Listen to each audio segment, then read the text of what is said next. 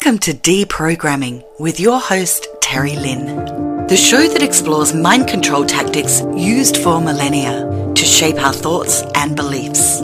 We dive deep with experts to understand the harsh reality of what is really going on and how to unwind the damage.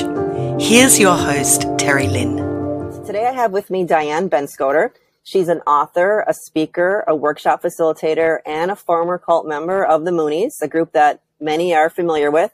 That's kind of the slang name for the Unification Church. They're known as being the Moonies. And now she sits on the board and is the founder of antidote.ngo, which is an organization that helps people who have been involved in controlling groups and does a lot for advocacy as far as what I can see. She's also written a book called Shoes, Of a Servant, My Unconditional Devotion to a Lie, which I have read. I really enjoyed that. And you also set up a website, and I understand it's been a few years on that one, but just equally as enjoyable and important, called OwnYourBrain.org. And that is exposing the how, when, where, and why we can be manipulated. So you have a very interesting history, and one that I, unfortunately, can really identify with a lot of your story before, during, and after your experiences in that religious group is really what it was. And I wanted to have you on this first episode, the premiere episode, because of the experiences that we share. You're someone that I can identify with, and this whole subject of psychological manipulation, you come from a background where I experienced myself, and I felt like we could really have a connection there and camaraderie. Also, you talk about the science of it, and I thought that was really important to bring forward right at the beginning, especially the science of what happens to our brains, why this happens. There's reasons why, there's patterns, and if you've looked at those too. And also, you're involved with advocacy for those that have had these experiences, and they just don't involve religious cults or religious groups, as we'll talk about. But you're also prevention. You're into the prevention with your workshops, I would imagine, and just some of the. And I would consider you a teacher. When you can facilitate workshops and you're a speaker, you are in that teaching kind of your profession, you know, that genre there. So you see mental manipulation as, I thought this was very critical, the most dangerous and powerful tool today that is used to manipulate. And we're going to touch on that and many other things. So I just wanted to welcome you to the show, Diane. Thank you so much for being here with me. Thanks for having me, and thanks for doing this important work that you're doing. You are very welcome. So I wanted to lay some groundwork in this first episode, and I really wanted to have you on the show for this first one, and I really appreciate your acceptance of the invitation. Maybe what we can do first and is define some of the terms that you might be using or I might be using, and really you're going to educate me too on some of these things. But defining some of the terms like mind control, psychological manipulation, which is something you talk about a lot in your work, and anything else that might come up, and understand how pervasive an issue the psychological manipulation is, and we'll provide resources later. So let's first talk about some definitions of terms. So what is, okay. Let me ask you what your definition of mind control might be, and I would guess that's probably pretty general. Yeah, mind control is a term that's been used a lot in the anti-cult world over the course of the last 4 or 5 decades. It refers a lot to some work that different people have done around this topic. What happens with this type of manipulation is that it happens on a psychological level. And so I tend to use the term psychological manipulation more than mind control, because I think it gets more to the heart of the matter. People think that it's just happening kind of on an intellectual level. And so a lot of times when someone has become entrenched in a worldview and a belief system that is cult-like, they seem irrational. They seem like they're not making any sense. And so people mistake that for being stupid or naive. But really it happens, it's not just an intellectual thing. It's a psychological thing. Psychology is the study of emotions and thoughts and perceptions. So it is a type of manipulation that takes advantage of people on a psychological level, where they are thinking about how they perceive the world, where they are creating an identity for themselves, where they are if they're feeling lonely or like they're confused about the world they live in, or they feel like they don't fit in. Those are the kind of vulnerabilities that can be taken advantage of on a psychological level with types of manipulation. And you just almost described every young person on the planet. So yeah. I would guess that this is the biggest population that's has the most vulnerability, let's say. I was 18, and I think you were 17 when you were approached, by your group and my group. And so, young people have questions about life. And usually, in that youth, you want to see change. You notice some things, and you kind of just want to get in there and jump into life, and you have all this energy and aspirations, and that is kind of easily taken advantage of. Yeah, it is. It's an interesting time of life because you're individuating. You've been under your parents' roof. You've trusted them and their opinions as a child. And when you start to individuate and go into early adulthood and your teenage years and up to like your 30s, it's a difficult time because you really are trying to figure out who you are. And a lot of times, people in that age bracket feel disconnected. They feel like they really want to have their own perspective of the world. And yet the frontal cortex, the part of the brain where decision-making happens, is still being developed. And so, and the more primal back part of the brain is stronger, and that's where impulse lives and more of a primal response. And so a lot of times that's why young people get in car accidents and think they're invincible, because they're going more on kind of instinct and those primal desires. And yet at the same time, they really want to be an adult and have their own point of view. So it's a good time to take advantage of people. It's interesting, though, that you mentioned that, because right now in the world, the people that are coming to my organization for help are a different demographic, because so many people have fallen prey to conspiracy theories. And so a lot of the people that are coming and asking for help, it used to be the parents would come and ask for my help about their teenage or young adults who have joined a religious cult of some sort. But now, oftentimes, it's people like in their 50s talking about their elderly parents who are spending 6-8 hours on the internet getting all riled up about conspiracy theories that they are attaching themselves to. So it's very interesting that it can happen at any time in life. Yeah, that is interesting. I think with the information age, with the internet, and the world seemingly becoming smaller, and we're just so connected that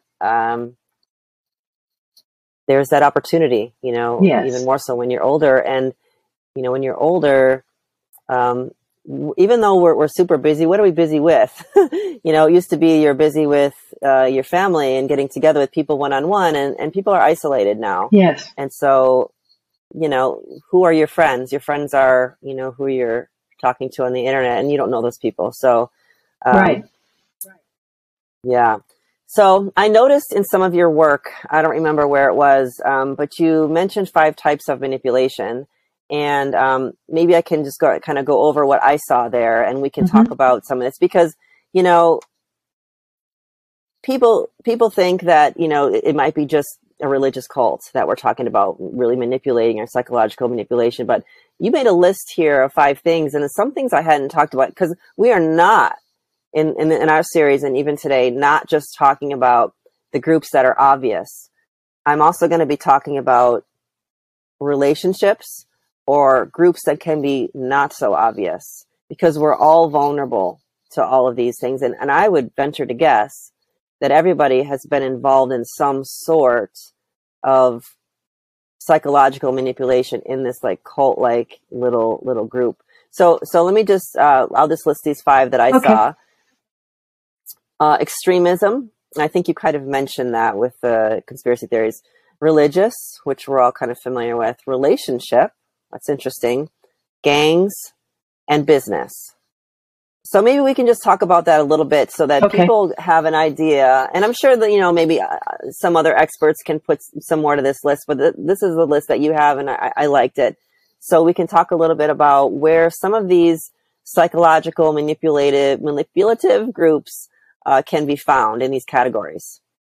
Let's start with business. There's so many scams, and people take advantage of people on so many different levels. And, you know, there's types of sales approaches that really play on people's emotions and try to take advantage of them that way. And there's a lot of just outright scams out there. I just this last week was talking to a woman who she was on Twitter. She's in her 70s. She's on Twitter, and Keanu Reeves supposedly started following her, and they started talking. And she really started to believe that Keanu Reeves was in love with her and that she would need to send money in to them because of his agent, and they couldn't meet until she sent this money to protect him because he was under contract. And she was absolutely convinced and ready to leave her husband. She just really got caught up in this, and it was an absolute scam. And I talked to her for hours and finally got her while I was talking to her to block this guy. And I looked online. There's many people all over the world who are falling for this particular scam. And these things are prevalent. There's so many ways that people get scammed out of money. So that's one. That's the business one. And religious manipulation happens so often because it's such a powerful tool. It's happened throughout history, and when you can use kind of a mystical approach, convince someone that there's a mystique even around this, that or that God is, or whatever word is used for that, is telling the person who is their spokesperson on earth what to do. It's hard to go against that, and that was in my particular case, and yours too. Is that religion is so easy to convince someone that if they question this, it's because they're mere mortals, they're making a huge mistake, and they just need to follow obediently and never question. And so it's a really religion is a powerful tool. And then what remind me, what were some? Well, let's talk about extremism. Oh, extremism. Yeah, extremism is one of the most scary aspects, because one of the most extensive forms of manipulation happens, or most complete form of manipulation happens when someone is prepared to either take life or give their life or take others' life for the sake of this cause. And so when someone straps a bomb on their body and detonates, it's not that they're a horrible. They weren't born evil. They really believe that it is the best thing to do, that they will be rewarded in heaven, or whatever the word for heaven is that's being used. And so extremism is a way to weaponize people, to make them believe that they should be willing to give their life for this cause, and then to take advantage of that by actually coercing them or convincing them that it might be better if the other weren't on this planet. That's how the Holocaust happened. And so within all of these extreme types of manipulation, like cults and extremism and gangs, those are areas where us and them is prevalent. There's a them and there's an us. And we are the ones who you get to feel self-righteous. You get to feel like you're part of God's soldiers. You get to feel like you are extraordinary and that you will go down in history as being a hero. those kind of messages. And the other is evil and bad. And the more that the other, anyone who opposes you, comes out against you, the more you begin to hate them.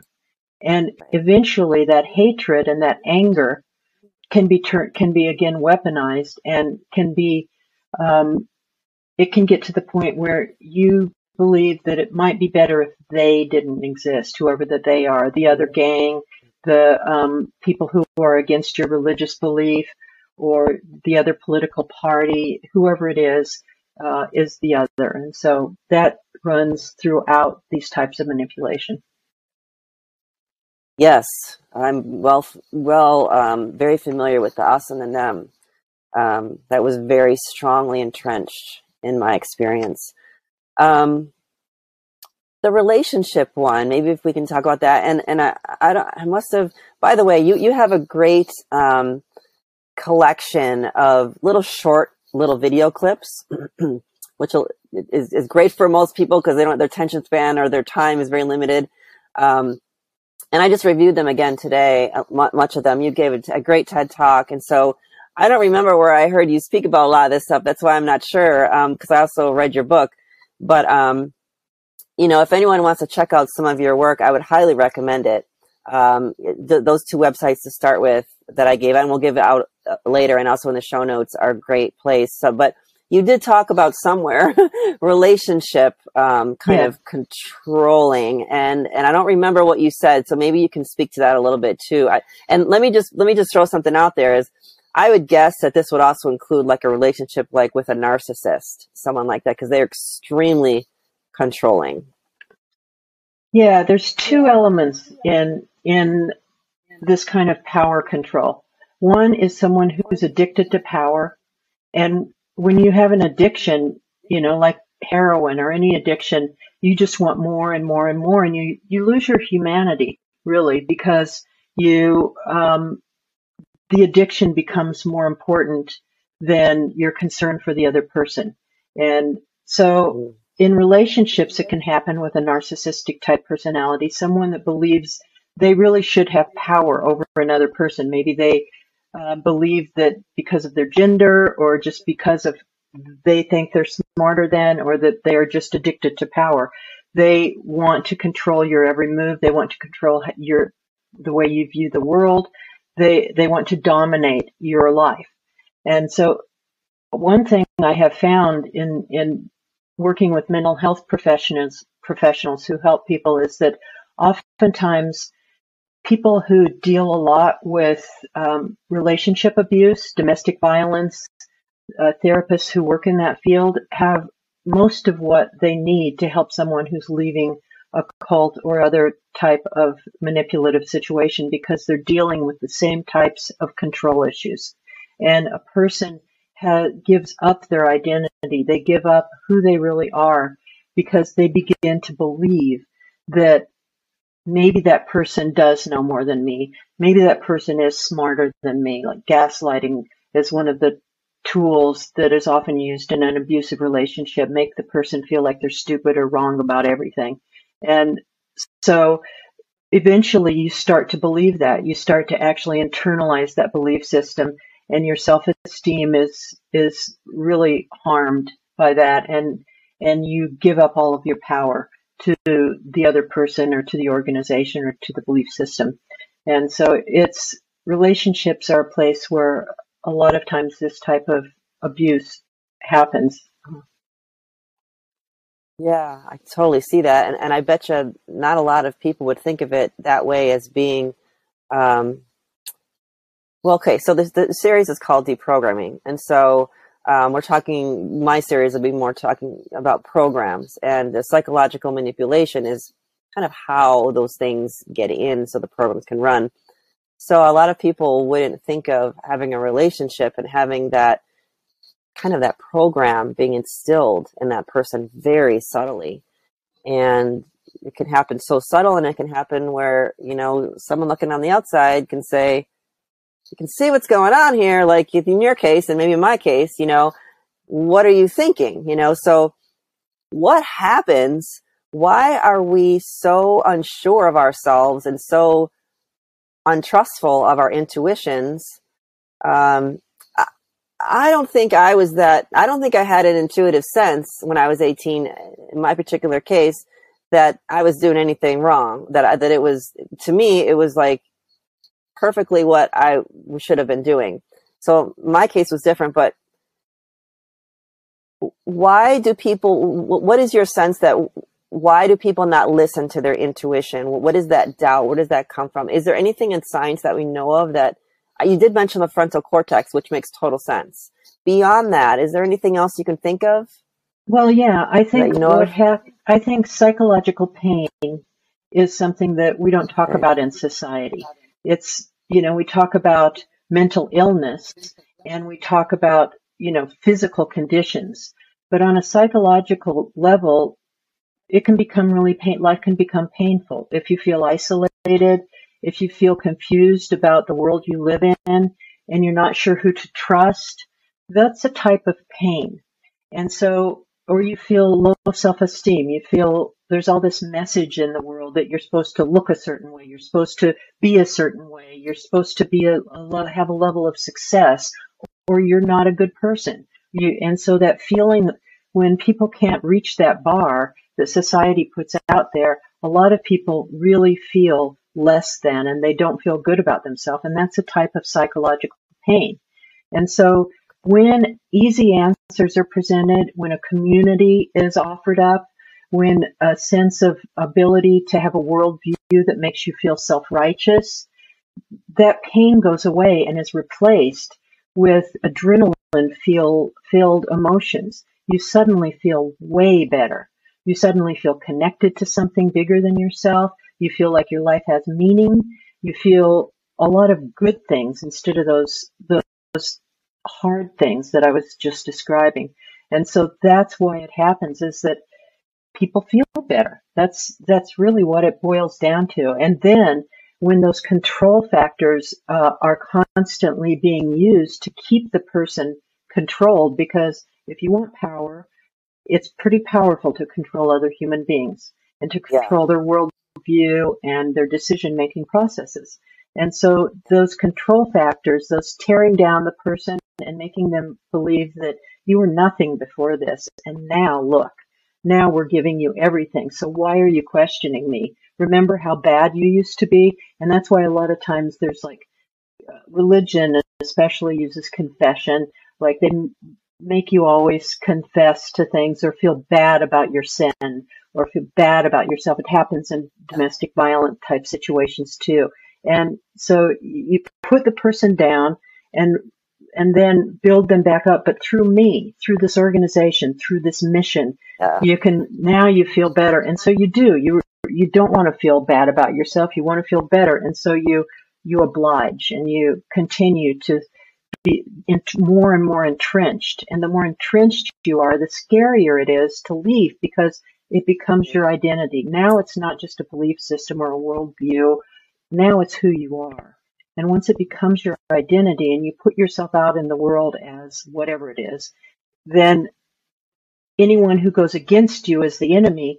And you don't want to feel like you're stupid or that you're wrong. You don't want this to be wrong now, because it's become so much a part of who you are. So you'll fight the other outwardly and in every way possible. You don't want to listen to reason or ration, because that might put a kink in your belief system, and then it would all fall apart. And then who would you be? You'd be that horrible person, that person that you wanted to get away from so much. So that's how it works. That is an excellent answer. That is it right there. Absolutely. Oh my gosh. And you started to mention the circular thinking, and it's something that I came across this morning as I was looking at some of your work. I have it down in my notes, actually, to ask you about that. Yeah. I identify with that so much because I would, through the years that I was in my group, I had doubts, and I would say, but wait a minute, let me just start over. This is, I know, like, is a pivotal point. Okay, this is true. And if that's true, then this. And if this, then that. And that's how I would reason and say, well, okay, so then this has to be. And that kept me there amongst the, many of the things, other things that you talked about. So talk about the circular thinking and maybe, I don't know, is that what the groups are using, or is that what we're naturally drawn to? Talk a little bit about that. Well, it's a way to push other things aside. So, yeah, anytime doubts come up, it comes back to, for instance, as a personal note, when I was in the group that I was in, the Moonies, I saw lots of things in the organization that I didn't agree with, and or that I thought were not in alignment with the belief system, and that people in leadership were acting in ways that didn't necessarily align with what they were saying. And so, you know, it would cause doubt, and I would go back to, yeah, but he is the Son of God, and I can't question that, because it must just be my thinking, or it must just be that these people are just human beings, but definitely he is the Son of God. And so this must all be true, and I must just, I need to have more faith. I need to pray harder. This is my humanness. This is Satan invading. Those are words that we used in my organization. So anytime there was any doubt or questioning, it would be because Satan invaded. So your brain just goes around and rationalizes and puts you back in. So you can never really question. Questioning is wrong. If you question, then the whole thing might fall apart. If you question, you're really questioning God or the truth. And how could you do that? You're too stupid to know what God is thinking. You're just a human, or like in some of the cults, like, I don't know if you know about NXIVM, Keith Raniere, he was, all these women were getting branded with his initials, and they were a lot of movie star types. He's in prison now for racketeering, but these were smart, beautiful women mostly that got involved, not all women, but they were, you know, struggling in the many people in the movie industry. And they really believed he was the smartest man on earth, and that he could, and these workshops that cost lots of money and eventually took their whole lives were the most important thing in the world. And soon the world would know that Keith Raniere was the smartest man in the world, and everybody would get on board. And so it can happen in so many different environments. So true. Again, just so true that kind of way that you get sucked in. I like the way you describe the putting the person down and building them up. And the build-up phase is only through this organization or this person, if it's a person. And that kind of builds up like a trauma bond, maybe, something of that sort. And to trust there, or just, you know, you start to just think that you kind of can't do stuff. You kind of can't think for yourself. And I think maybe, a warning sign would be any group that doesn't encourage free thinking, free thought. That's a tricky one though, because they will say that they do. Oh, right. Yeah. I agree with that. I totally agree with that. Yeah. And so, you know, a lot of the people that are buying into the conspiracy theories and becoming really radicalized with the things they're reading, will say that they're doing research, but especially with the onset of technology and how algorithms push information towards people, they're being fed the same information, and they think they're doing research and that it's valid, but what's being pushed at that is just more and more of the same. So they're not really doing research, but they think they are. And so it's really a challenge. I think though, one of the trademarks about it that is, I think, probably more what you're talking about really is that you give up yourself. What you trade, you trade your identity. You give up your identity to be part of this, thing that's happening that makes you feel powerful. And that's why it's an identity crisis when you leave.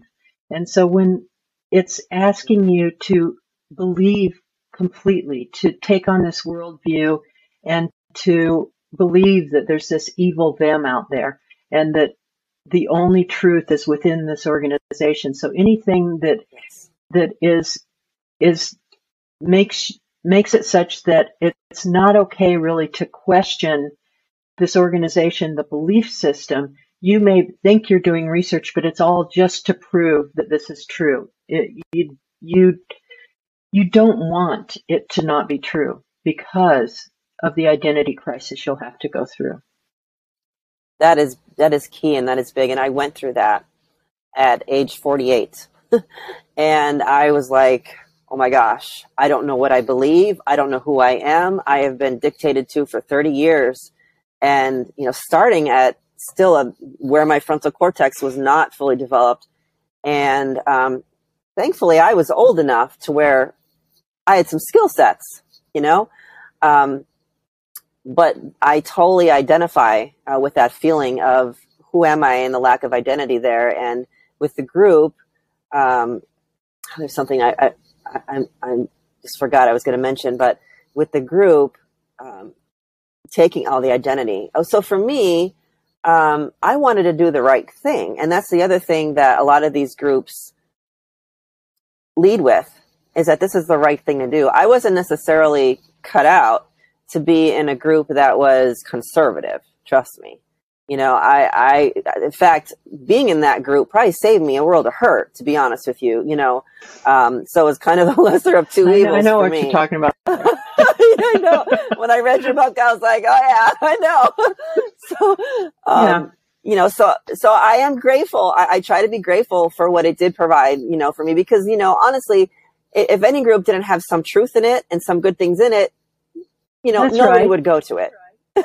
Right. So I took those things away. But for me, I just wanted to do the right thing. It wasn't about, I forget what some of the things you just mentioned earlier, but it really wasn't about that for me. To me, it was, okay, I'm going to do the right thing, you know, and I'm going to, you know, lead my body as a slave and pummel it, you know, and do the right thing. And any day now, it's going to be, this hard part's going to be over and the rewards are coming. You know, that was the kind of the mantra.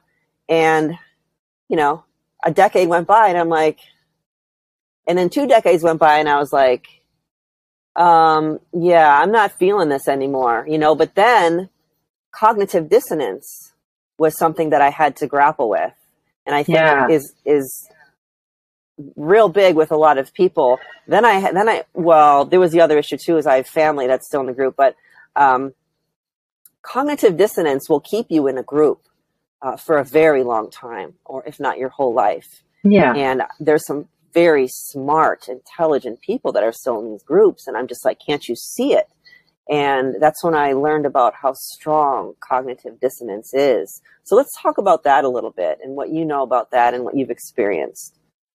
Well, the thing is, it's cognitive dissonance is when your reality doesn't jive with the rest of the world, basically. And so, for instance, I kind of walked out of the group, but I was still completely committed to, I still believe Sun Myung Moon was the second coming of Christ and that I was a disciple. Yeah. I just thought that I could maybe serve God better if I just got some education. And so I tried, they finally, because I was kind of becoming a rebel in the group, let me go to school, but I was still a total believer. And living in the world, trying to be in a school environment was so difficult for me because my belief system, what I believed about the world didn't jive with reality.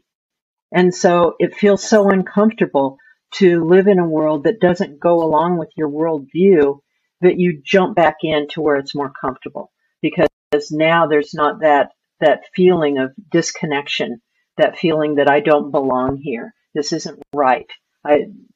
And so it's really hard to have that kind of dissidence. It's a really very uncomfortable place to be, and so we just normally would go look for something that's more comfortable.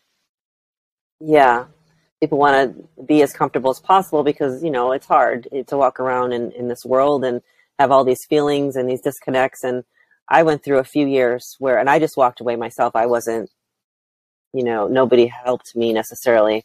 I just knew at that point, but I had the same experience where I just thought I couldn't do it. I still thought it was true, that we called it the truth.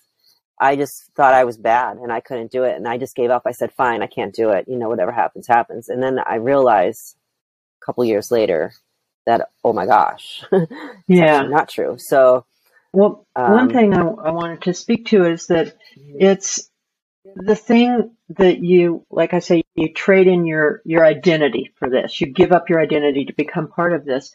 And when you leave, you have to grapple with complexity. It actually feels better to be in a controlling group on one level because you don't have to grapple with complexity. The world is black and white. You don't have to think hard about anything. You just have to follow. You just have to be obedient. You just have to wear the right clothes, listen to the right music, everything has to be within the context of this worldview and this belief system and this group. And so as long as you do that, you almost, it's almost like you revert back to a child.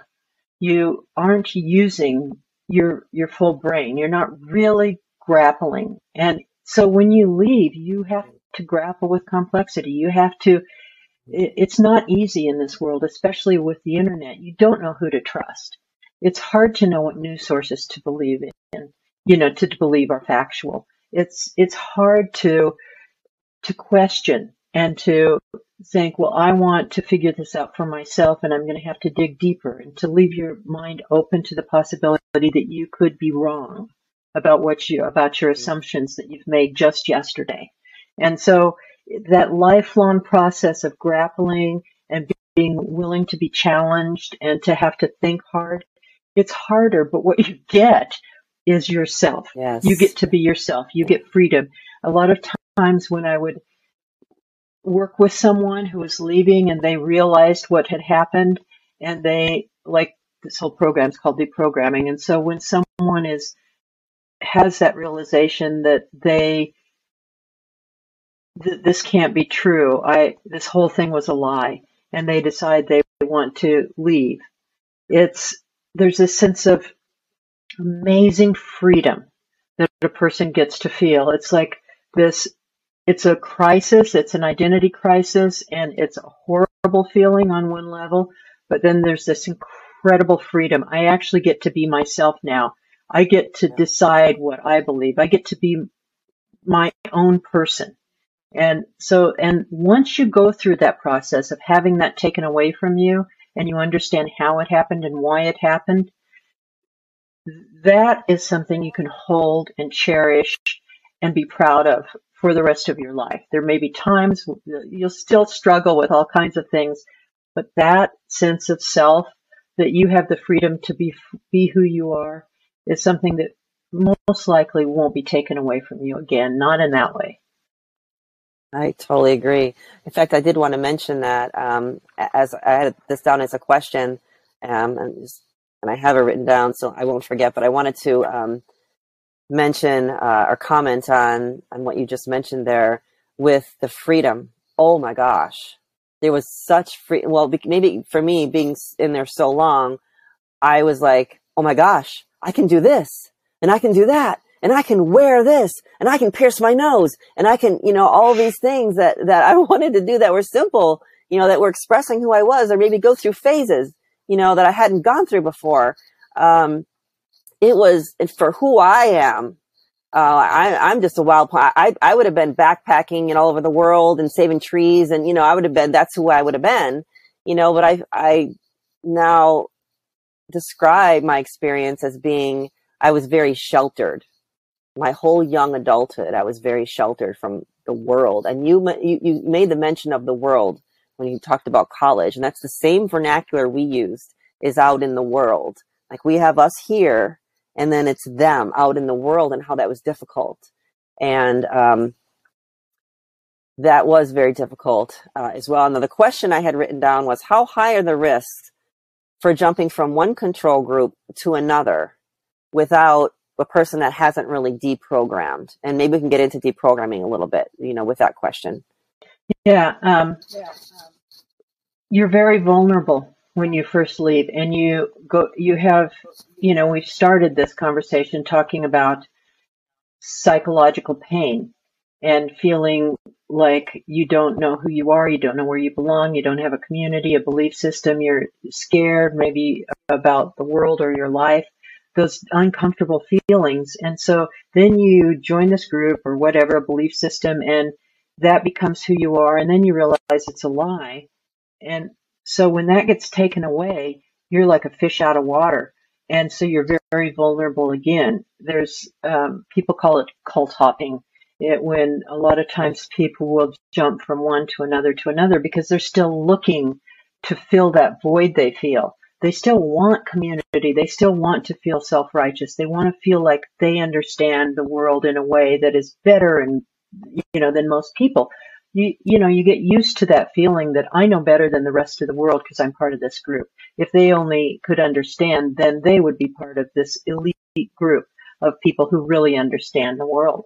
And so when that gets taken away, you feel kind of like alone. And you don't know who you are, so you're very vulnerable. And so that's why one of the most important things you can do is rebuild that internal structure for yourself about who you are. And that takes sometimes years of counseling or years of work to really feel strongly about who you are and to start to trust yourself and your ability to do that grappling with a complex world and to really look hard instead of just making assumptions, and to not grab the first thing that makes you feel better, but to trust more that you will find what's best for you. You just need to do the work, that kind of thing. So it's a process. The healing process does take time, and you are very vulnerable when you first leave to being taken advantage of again, unless you really understand what happened to you. And so you really understand it. And so that's why it's so important and why I focus so much on psychological manipulation. And it's okay, I'd like to talk a little bit about the nonprofit and what we're doing and why. Yes, please. So because of the process of being in a cult, being deprogrammed, being a deprogrammer, speaking about it so much, being an educator about it, and I started to see that this isn't just religious cults. This happens throughout all kinds of demographics and could happen to anyone in a lot of different situations, like we talked about earlier. And so that's when I did the Own Your Brain thing. I started talking to former members of a whole variety of different types of groups and such. But then a lot of colleagues and people began to speak with me about starting a nonprofit, because I started to realize that this is a public health issue. And by public health issue, think about tobacco, for instance. That there was a public health approach to tobacco and much education, and people began to understand that tobacco causes cancer. That was because of a public health approach. And so I really feel that we need a public health approach to psychological manipulation. And so in a public health approach, there's pillars. And one of the pillars is research and policy kind of things. For instance, maybe Facebook should have some kind of guardrails around it and have transparency about how they push information at people. Those are kind of policy-driven things that recognizes the harm of psychological manipulation, and policies are created for that. And then there's direct services, like helping people that have been directly affected. And so my organization, we have hundreds of people that have been coming in saying that they have a loved one who's been radicalized. So we're creating workshops for those loved ones so that they can have more effective conversations and they understand what happened. They don't just think their loved one is stupid and got pulled into this stupid conspiracy theory. They understand what psychological manipulation is now, and they can have more empathy, and they can be kinder, and they can have more effective conversations, and they can help them understand that they've been lied to and taken advantage of. So that's the direct services part. And then people who are leaving need support groups. Sometimes people need help figuring out what to put on their resume. When I came out of being in a cult for 5 years, what was I going to put on my resume? I was in a cult, you know? I mean, people need a lot of support when they're putting their life back together, especially if they've been in for a long, an extended period of time and they've been really harmed by it. So creating services for people in this arena is really important. And then in the middle is a huge section, and that's education, to help people understand in a language that they can identify with and at a level that they can identify with what this is and how they can be more resilient against it and learn to recognize when someone's trying to take advantage of them on a psychological level. And so that those people who are trying to do this, authoritarian leaders, cult leaders, abusers, won't have as much power because people will be able to identify them sooner and will recognize the trickery behind it. That is very insightful. Thank you so much for that explanation. It makes so much sense. And, you know, maybe we can close out with talking about how people can recognize these things in them. We've talked about it a little bit, but let's just like encapsulate it for the audience because, you know, we are talking about some obvious groups and some not so obvious groups. So let's dive into just a little bit of surface on how people can recognize this in themselves and then what do they do? How do they get help? Maybe you can talk about your organization with that as well. Yeah. Usually the people who come for help are loved ones. That's usually the door in. It's almost always someone who sees a drastic change in a person that they care about. And they are really worried about it. And they, all of a sudden, that's all this person talks about. All of a sudden, they changed. It seems like they've become a whole different person. So those are some of the red flags that somebody that you love and care about has maybe fallen prey to this, and that it's time to educate yourself about what psychological manipulation is and to try to prepare for those difficult conversations that you might have with them about the possibility they've been lied to, and really get your heart and soul into the right place so that you're not judging them, but you have empathy toward them and understand that they're being taken advantage of. For yourself, if it looks too good to be true, if it seems like all of a sudden I feel so much better, there's a good chance, and especially if they, one of the hallmarks that you can really watch for is when there's an us versus them mentality that's being pushed at you. Yeah. When all of a sudden there's this feeling of self-righteousness, we're the ones that know better than the whole world. And anyone who doesn't get this is stupid or wrong or evil. That's a real hallmark that you have found yourself in a group that is using these tactics of control to take advantage of you and to basically enslave you. And so the thing to watch for is when someone thinks they know what's better for you about your own life. That's a real hallmark. And then that us versus them is another really important thing to watch for. When suddenly everything feels so much better if you just give up your identity, that's the thing to recognize in yourself that, yeah, this feels better and it feels good to feel like I have all the answers to life. But life is hard. There's a lot of gray. You really have to grapple. I'm sorry, but it is that way. And so if it's too easy, yes, too good to be true, and they want you to give your whole life to this, then there's that danger that you're basically being enslaved by this. Good. Awesome. Awesome answer. And so if anyone wanted support, they could go to your antidote.ngo website and get more information there and learn more about what you guys are doing over there. There's a whole list on the board of directors there, and just starting there, I think is a great place. Yeah, we'll do everything we can to help you. Okay, thank you so much for being with me being here with me today. I really appreciate it, your time, and I just have such respect for you for doing what you're doing now and. Revisiting really your experience because you were in that so long ago, and then you did the deprogramming for 5 years, and then you 20 years later thought, hey, why did this happen? And there's such a need for it. So I really appreciate your time, Diane, and I wish you the best. And you too, and congratulations on your journey. I know it hasn't been easy for you, and that you're turning it around and trying to help others. I really appreciate what you're doing as well. Thank you so much. Right. You've been listening to Deprogramming with host Teri Lynn. To connect to Teri or to check out our other shows, head to lifesource.global. And don't forget, hit the like, subscribe and share buttons. This show has been brought to you by Source Light Productions.